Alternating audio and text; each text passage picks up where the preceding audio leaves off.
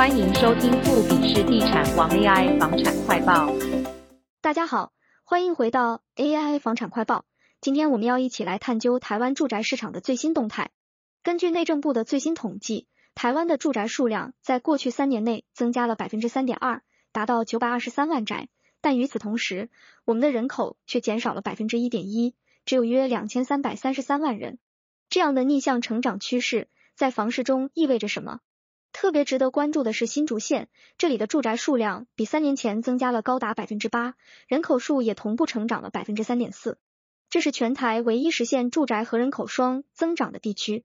大家房屋的研究指出，这一切都得益于新竹科学园区的稳定发展，为当地房市带来了持续的刚性需求。然而，当我们观察全国其他地区，情况却大不相同。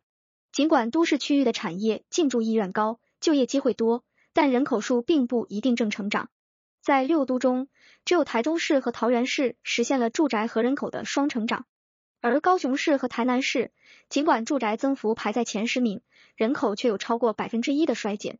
另一方面，新竹市和新竹县呈现出截然不同的情况，新竹市的房市在人口成长的推动下，呈现出正向发展。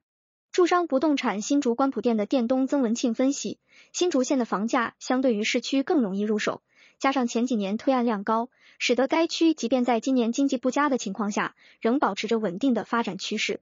在房市成长前十名中，那些人口数下滑的地区尤其值得关注。宜兰县、高雄市、云林县、彰化县和台南市都面临着住宅增长与人口下降的矛盾，特别是宜兰县，虽然住宅增幅高居全国第二。但人口却出现了百分之一点零的衰减，这不仅是房市的一个有趣现象，也反映出区域间发展的不均衡。在新竹县市这样的科技重镇，刚性的住宅需求和稳定的就业机会，为房市带来了持续的活力和稳定的成长。相反的，在其他一些地区，尽管住宅数量增加，人口却在减少，这可能会对未来的房市发展构成挑战。曾文庆进一步指出，新竹科技园区的年轻购屋族群。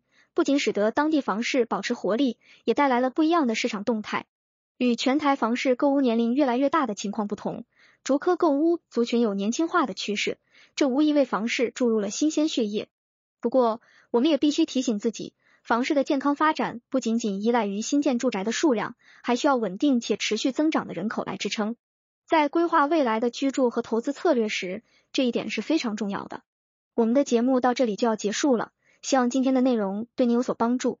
如果您喜欢我们的节目，别忘了分享和订阅 AI 房产快报。让我们下次再会。